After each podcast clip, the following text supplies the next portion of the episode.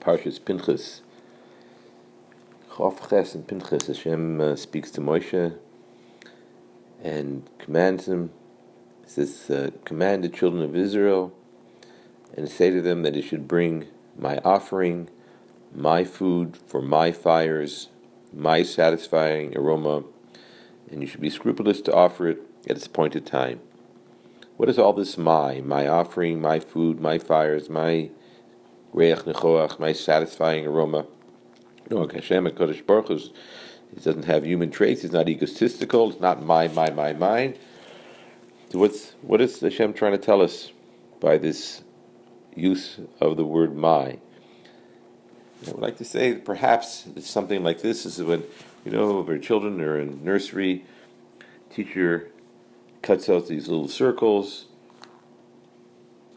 draws pictures of circles on a piece of paper, prepares the glue, has the children pick up the papers, and if they have enough manual dexterity, they get close to the circle. If not, the, the teacher even helps them do this, so they get them all in line, puts it away. The child comes home, look what I did to their parents. Of course, the parent smiles and knows uh, my kid can't do this beyond their dexterity. It's the teacher, but the child takes so much pride in what they accomplish, and the mother, the father takes pride in what the child, is taking pride in.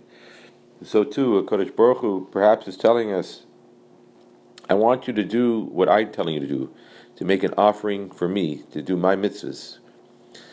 I'm going to give you the food, the animals, the wheat, the barley, the oil, all this comes from me, the wine. And you'll take that and you'll offer it, and I'm going to bring my fire. I'll send it down from Shamayim, and it's going to burn it.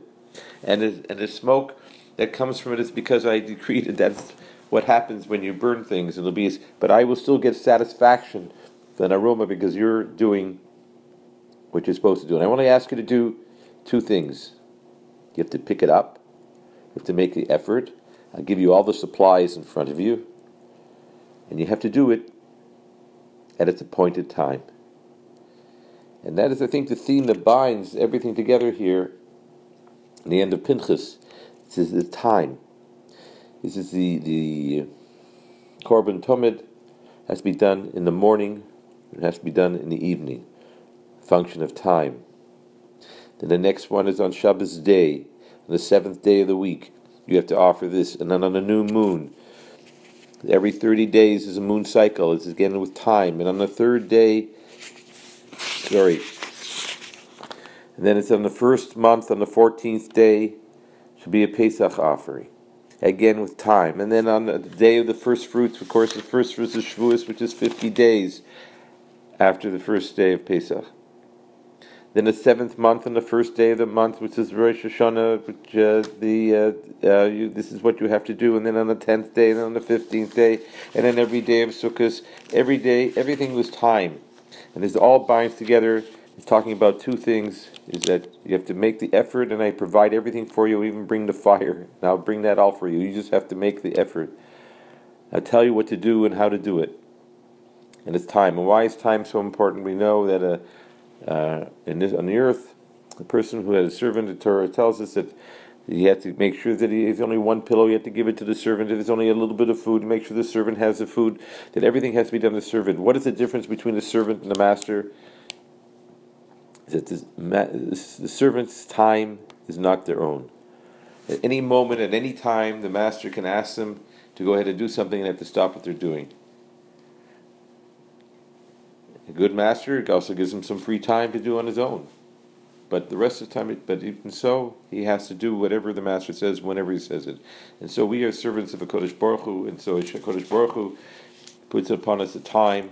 The things have to be done at a certain time. Hashem, who is beyond time, is the true master of the world. And we have to follow through and, and be time bound. Even the Malachim, are bound by time. We know with with uh, with Yaakov when he's fighting with the Malach, he has to let him go. I have to be there at my appointed time, and I'm leading it, but I am the person who has to be there at the right time. And so the world is a servant, the one who's beyond time. That's what the Kodesh Baruch is asking us. Now that we have tefillahs that take the place of, of the Voda and the Beis HaMikdash, they're also time bound. And we're a servant to Kodesh Baruch Hu because we're bound through this time.